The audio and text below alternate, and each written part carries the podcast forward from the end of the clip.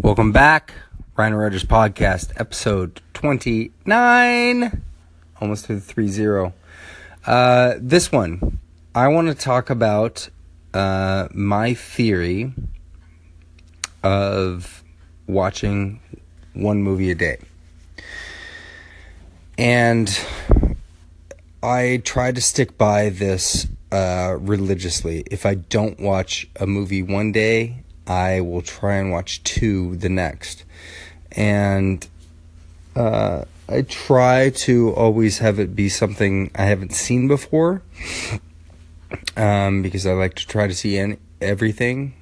Um, everything that I think is good and worth watching. Stuff that I know is is shit off the bat, I'm not going to watch. I'm not going to waste my time.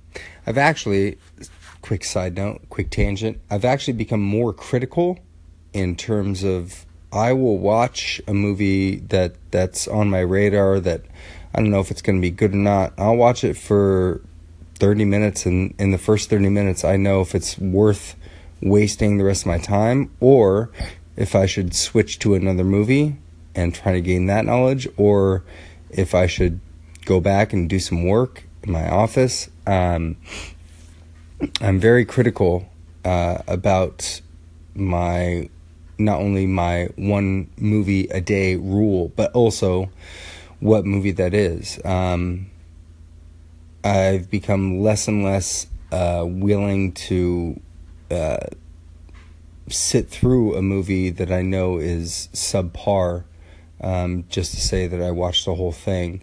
And I don't think that's a bad thing because, look, I've seen more movies than anybody I know of. And so I, I think I have a pretty good judgment in terms of uh, knowing a movie is good or not.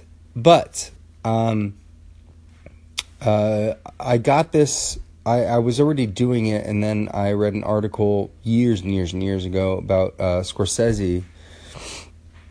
He said he still watches like three movies a day. Now he might, um, not when he's filming, I would think, but he might still regardless, he still has the same type of practice. He is uh, the top of his game. He is.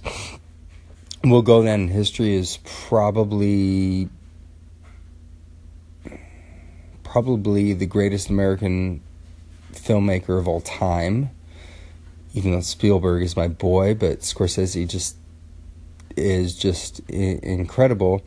And the fact that at his age and, and with his track record, the fact that he still uh, sticks to that rule of watching at least a movie a day, we'll say that he does that, uh, means something. And what that means is that um, you can never be too old to learn. You can never know enough. You can always, always, always learn more. I watch the same movies over and over again. Drives my wife crazy how could you watch the same movie and over and over again? Because you know what?